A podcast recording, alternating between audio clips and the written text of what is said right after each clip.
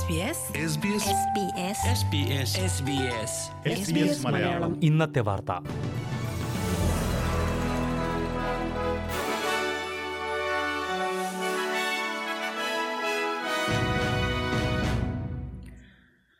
നമസ്കാരം.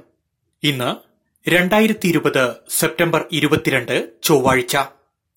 S B S Malayalam. ഇന്നത്തെ വാർത്ത വായിക്കുന്നത് ജോജോ ജോസഫ്. ഓസ്ട്രേലിയയിൽ വലതുപക്ഷ തീവ്രവാദം കുതിച്ചുയരുന്നുവെന്ന് ഇന്റലിജൻസ് റിപ്പോർട്ട്. രണ്ടായിരത്തി പതിനാറിന് മുൻപ് പതിനഞ്ച് ശതമാനത്തിൽ താഴെയായിരുന്ന തീവ്ര വലതുപക്ഷ സംഘടനാ കേസുകളിൽ ഇപ്പോൾ മുപ്പത് മുതൽ നാൽപ്പത് ശതമാനത്തോളം വർധനവുണ്ടെന്നാണ് ഇന്റലിജൻസ് റിപ്പോർട്ട് പറയുന്നത്.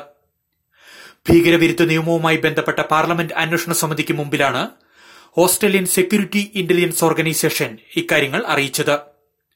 ഐ എസ് പോലുള്ള സംഘടനകൾ സംഘടനയിൽ ആളെ ചേർക്കുവാൻ സ്വീകരിക്കുന്നതിന് സമാനമായ മാർഗങ്ങളാണ് വിവിധ സംഘടനകൾ സ്വീകരിക്കുന്നത്. പതിമൂന്ന് വയസ്സുള്ള കുട്ടികളെ അടക്കമാണ് ഇവർ ലക്ഷ്യമിടുന്നത്.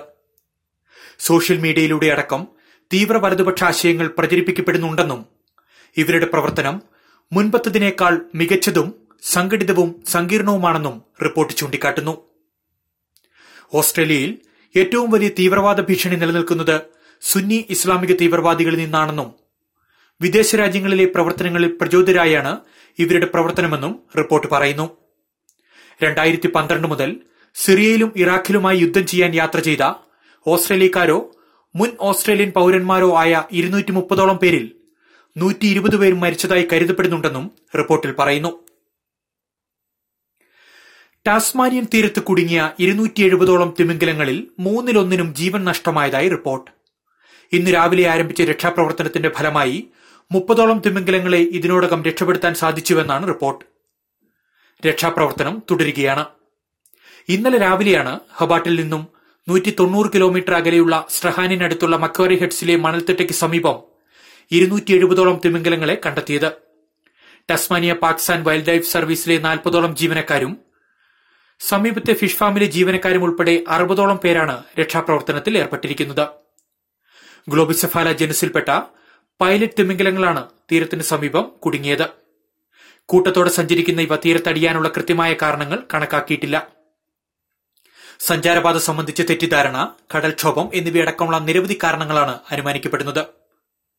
ടാസ്മാനിയൻ തീരത്ത് മുൻപും തിമിംഗലങ്ങളും ഡോൾഫിനുകളും കൂട്ടത്തോടെ കുടുങ്ങിയ സംഭവങ്ങൾ റിപ്പോർട്ട് ചെയ്യപ്പെട്ടിട്ടുണ്ട്.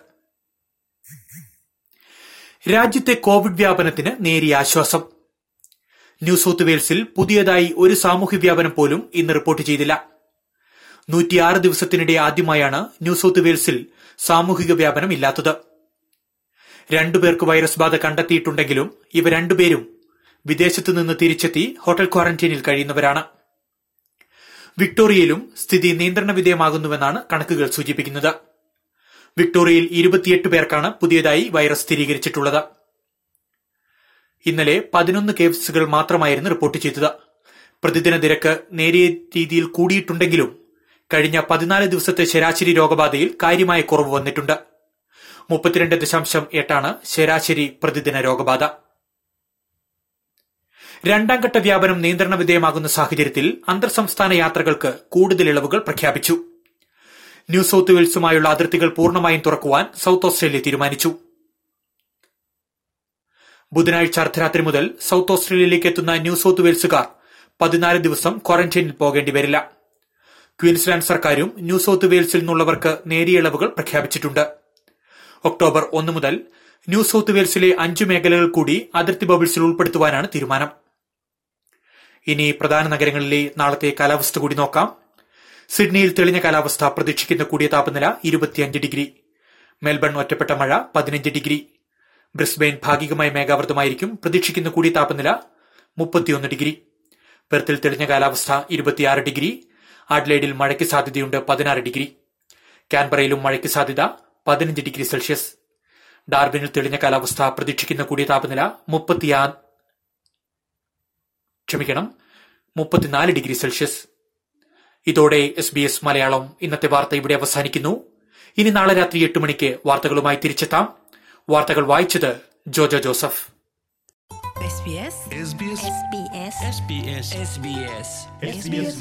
ഇന്നത്തെ വാർത്ത.